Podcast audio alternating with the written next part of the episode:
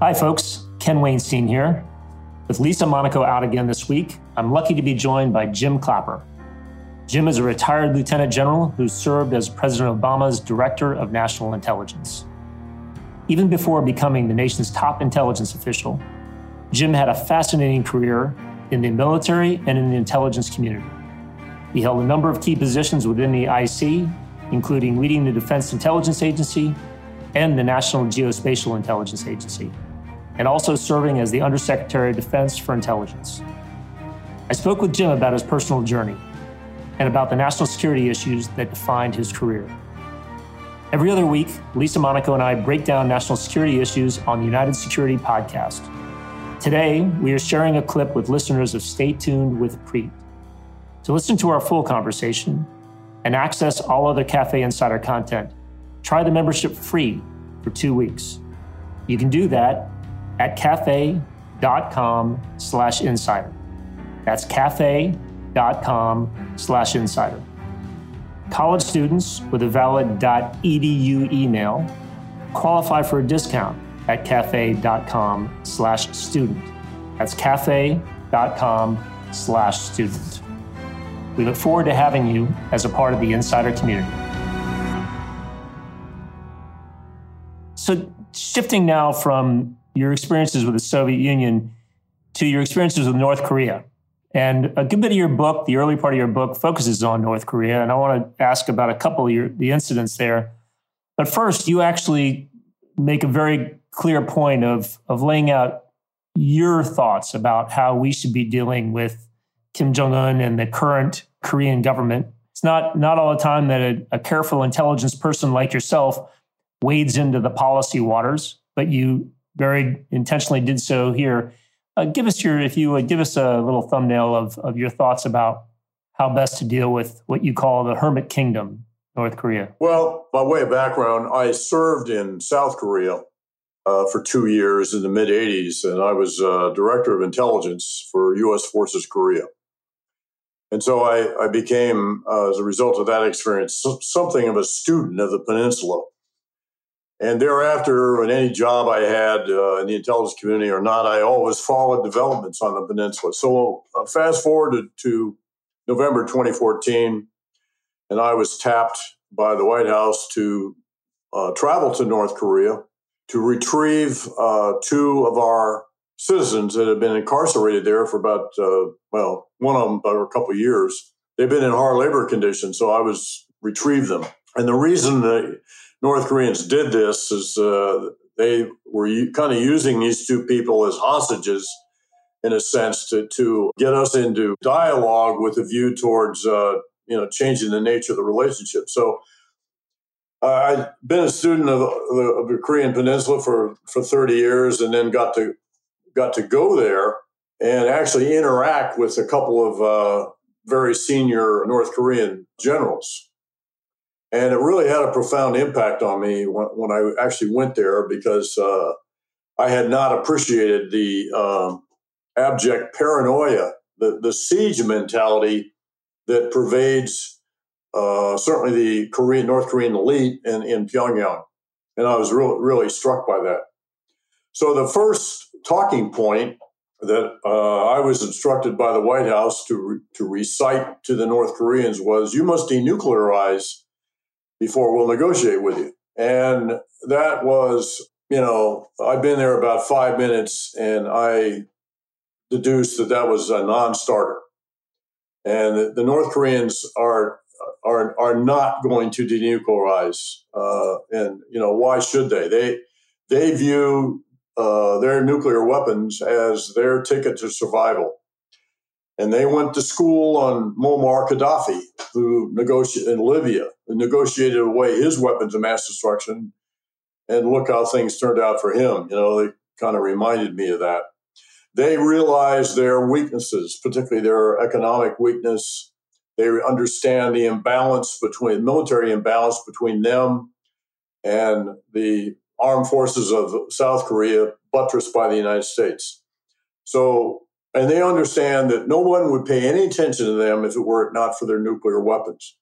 Or, I should say more correctly, the perception of nuclear weapons, because neither they nor we know if they'll actually work. But it doesn't matter because they have what they've wanted, which is this the sense, the psychology of deterrence.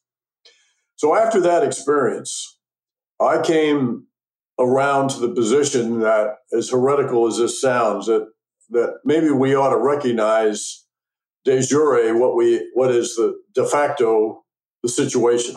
That is, North Korea is a member of the nuclear club, has been for some time. And perhaps we might be better served to at least think about considering recognizing them that way and then work on inducing more responsible behavior. Now, that is heretical view. Neither, you know, domestically, neither the Republicans nor the Democrats would buy into that. But I just think that uh, you know a lot of people are, are not happy with the fact that the likes of Pakistan and India have nuclear weapons. But the fact is they have them. The fact is they've been responsible with them as stewards of these nuclear weapons. And so so might it be with North Korea. So I've I you know I posited that privately and when I was in the government and now publicly I realize that's uh, you know unpopular view, but the approach we've taken so far by all administrations, whether Democratic or Republican, and most recently the Trump administration, hasn't had very much luck trying to persuade the North Koreans to denuclearize. And I, it's my belief they just won't.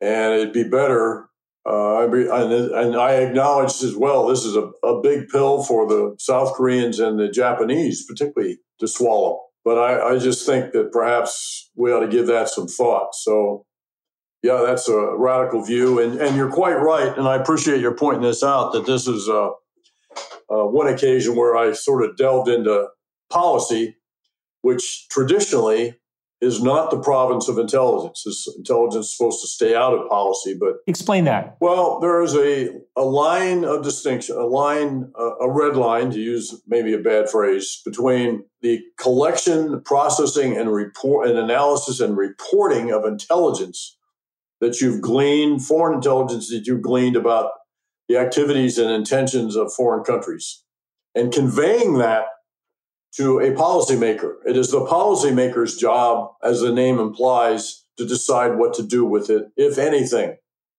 And there's always been a fine line between intelligence, the gatherer of information, and those that use that information to implement policy.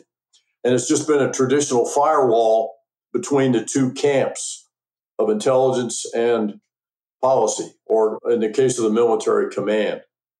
And it's just been kind of a uh, holy writ of intelligence to, to maintain that separation. In this one particular case uh, involving uh, North Korea, I, I, you know, I kind of wandered into the policy realm. But whenever I had had that kind of discussion in, in the confines of the White House Situation Room, I always made it clear that, hey, I'm stepping out of my lane here, and just just to offer a, a, a view on intelligence. Intelligence, you know, can if you're if a policymaker is considering options uh, to to do, which is often the case, most of which are no win uh, no, no, win options. But uh, anyway, what intelligence does is to portray what the reactions might be if you pick option A. This is how region would react if you pick option B. This is how the region will react, or this is how the Russians will react, or how the Chinese will react.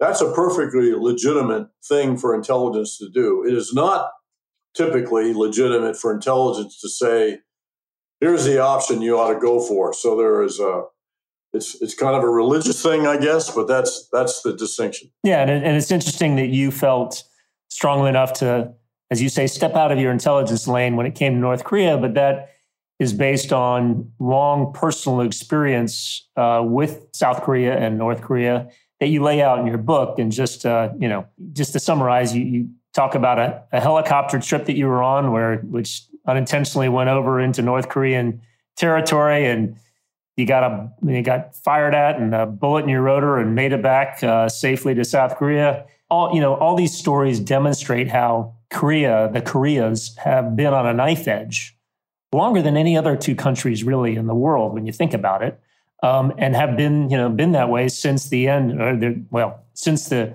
the end of hostilities uh, of the Korean War, which actually never resolved in a treaty.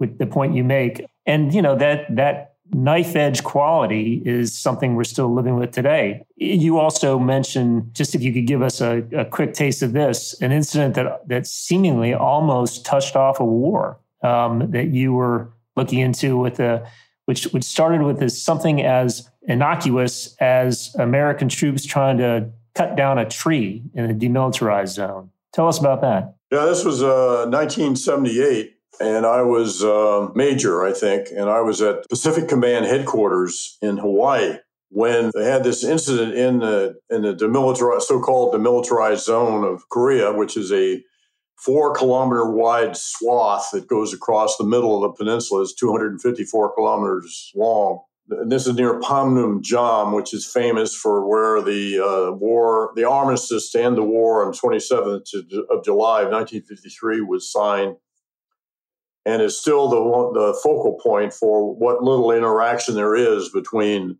uh, North Korea and the U.S.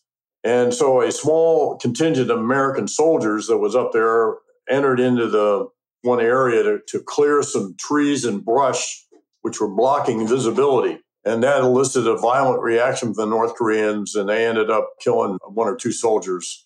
And that was a very, very tense thing. And I remember I was back at, at the PACOM and I worked uh, three days straight, never went home. I, I, slept in the office, I guess.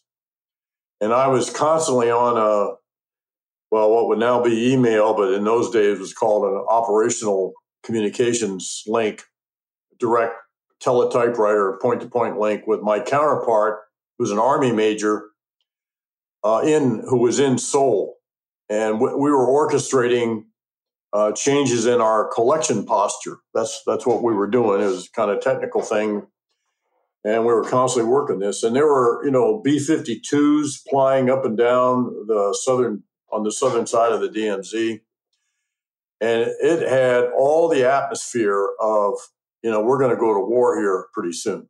And I, I that was, and every every situation that's uh, where we've had some kind of incident with North Korea, I don't believe has, has approached the level of uh, tenseness as that situation, the tree cutting incident and its aftermath did in 1978. So I've always used that in subsequent crises with North Korea as kind of the benchmark of uh, a really tense situation where we were, I thought, on the verge of going to war.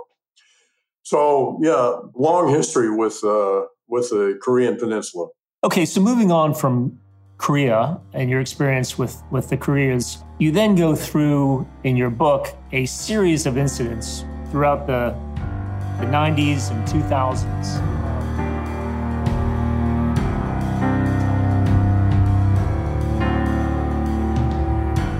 I hope you've enjoyed this sample from the United Security Podcast. To listen to the full episode, head to cafe.com slash insider and try out the membership free for two weeks. Interested students with a valid .edu email can head to cafe.com slash student. To the many of you who've chosen to join the insider community, thank you for supporting our work.